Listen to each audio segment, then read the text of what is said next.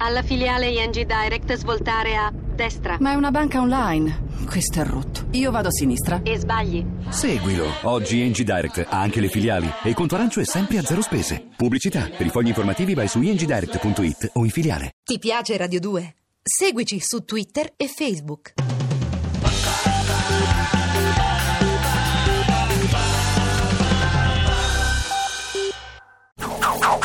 Dannazione, la polizia. Mano alle colte! Diavoli d'inferno, che baccano! Radio 2 a fumetti.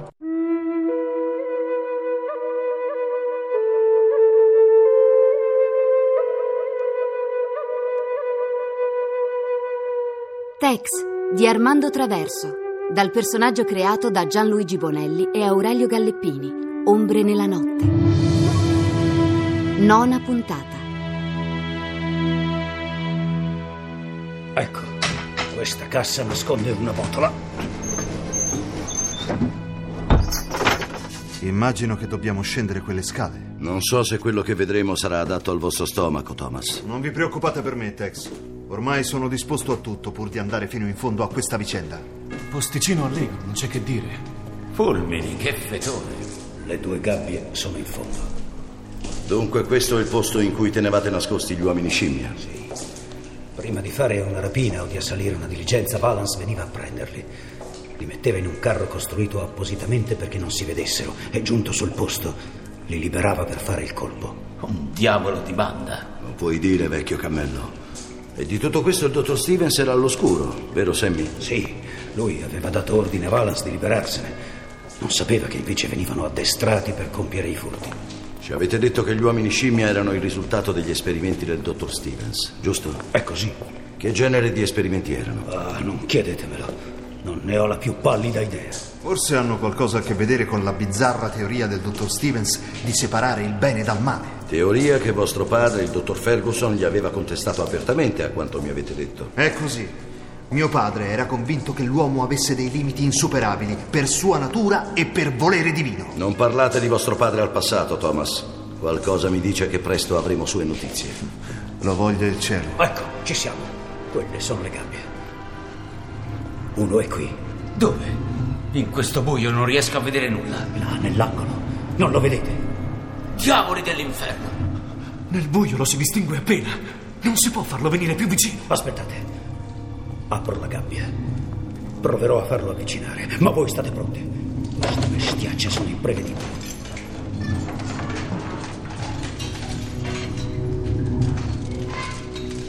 Vieni, Leonard. Fatti vedere. Non avere paura. Oggi non userò il pungolo.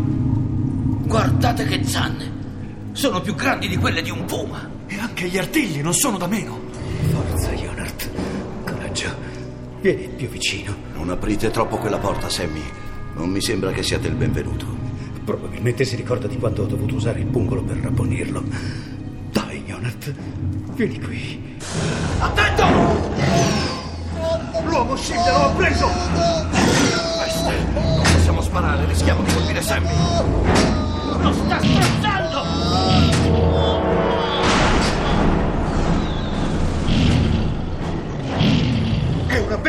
Scatenata! Attenti! Sta venendo verso di noi! Sparate! Fulminacci! Tante vite!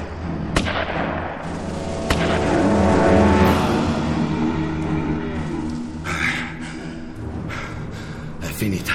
Sammy, come vi sentite? È inutile, Thomas.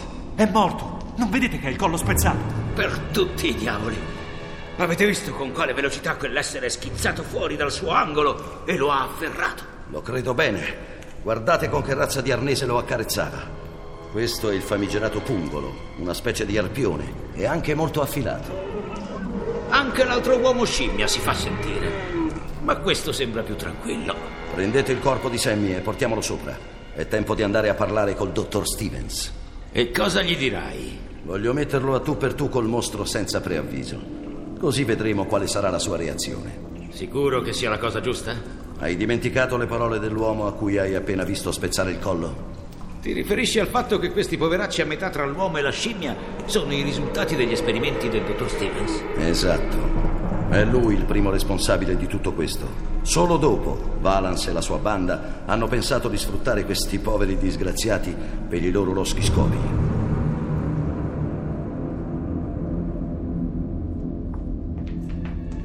Bene, ci siamo. Adesso portiamolo nel salotto in cui ci siamo seduti ieri mattina. Nessuno in vista. Andiamo. Nessuno neanche qui. Venite. Posate la barella con il corpo davanti al divano, dove abbiamo incontrato il dottor Stevens. Fate attenzione a non scoprirlo. Sta per cominciare il gran ballo. Thomas, andate ad avvertire Alfred e ditegli di far scendere il dottore anche se non si sente bene. Aspettate, Wheeler. Siamo sicuri che non ci sia un altro modo per mettere il dottor Stevens alle strette? Dopotutto, si tratta di un uomo ammalato. Fidatevi. D'accordo, sarò qui tra poco. Non gli farai venire un colpo. Sta tranquillo, vecchio mio. Il dottor Stevens è meno malato di quanto non voglia farci credere.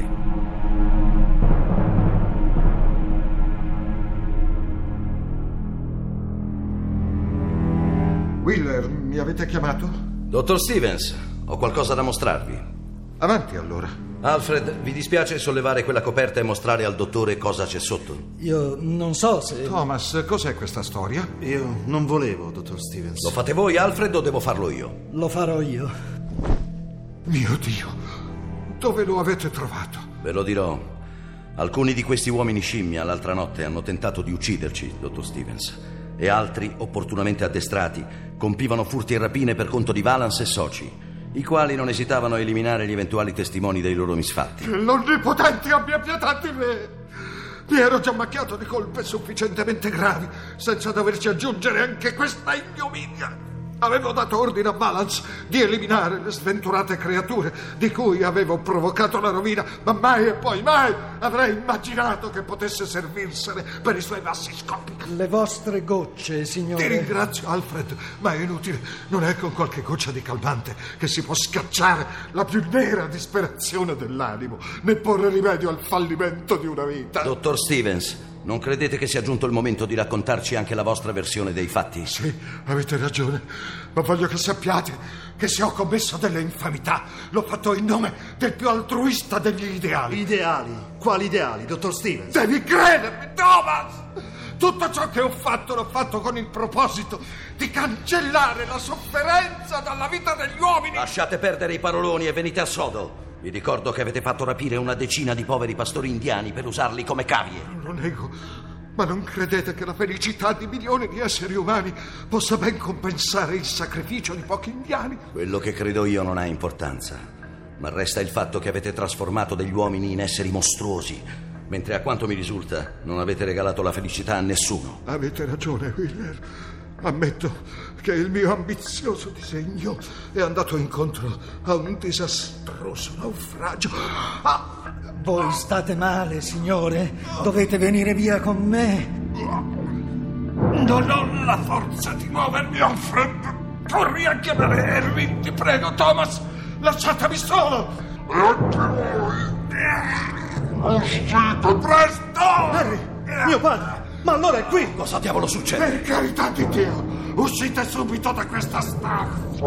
Fulmini, non ho mai visto un uomo con simili convulsioni. Andate via, presto! Le mani! Guardate le mani del dottor Stevens!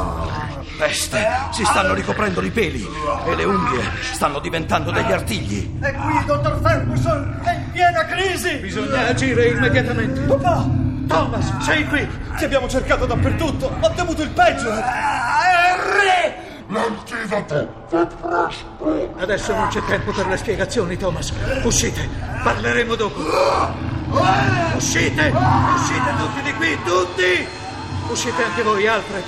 Chiudete la porta a chiave e non fate entrare nessuno. Presto, signori, uscite! Adesso che succederà? Vostro padre gli chiederà un antidoto per far retrocedere la trasformazione in atto. L'antidoto funzionerà. Lo voglia il cielo, signor Thomas. Riportare il mio padrone al suo stato normale è ogni volta più difficile. Peste, questo è lo stesso urlo selvaggio che i due scimmioni lanciavano mentre ci aggredivano. No, Robert, no, non farlo!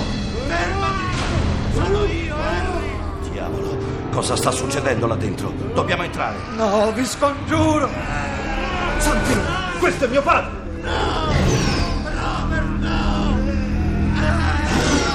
Ora basta, io entro.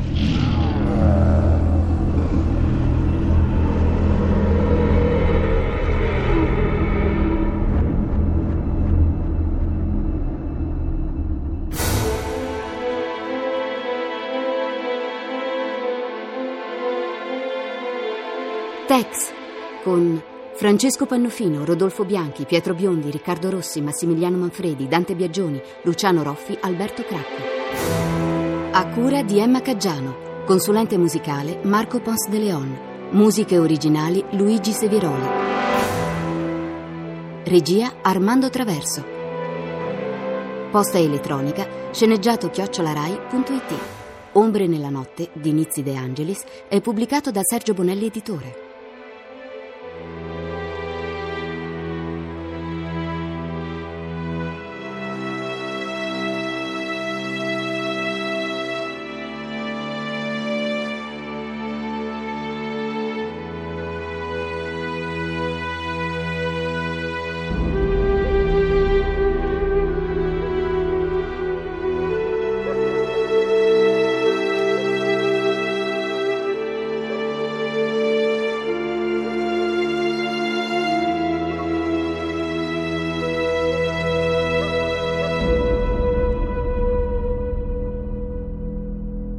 Sono in podcast, gratis, sul sito radio2.rai.it e puoi seguirmi anche sul profilo Twitter Radio 2 a fumetti.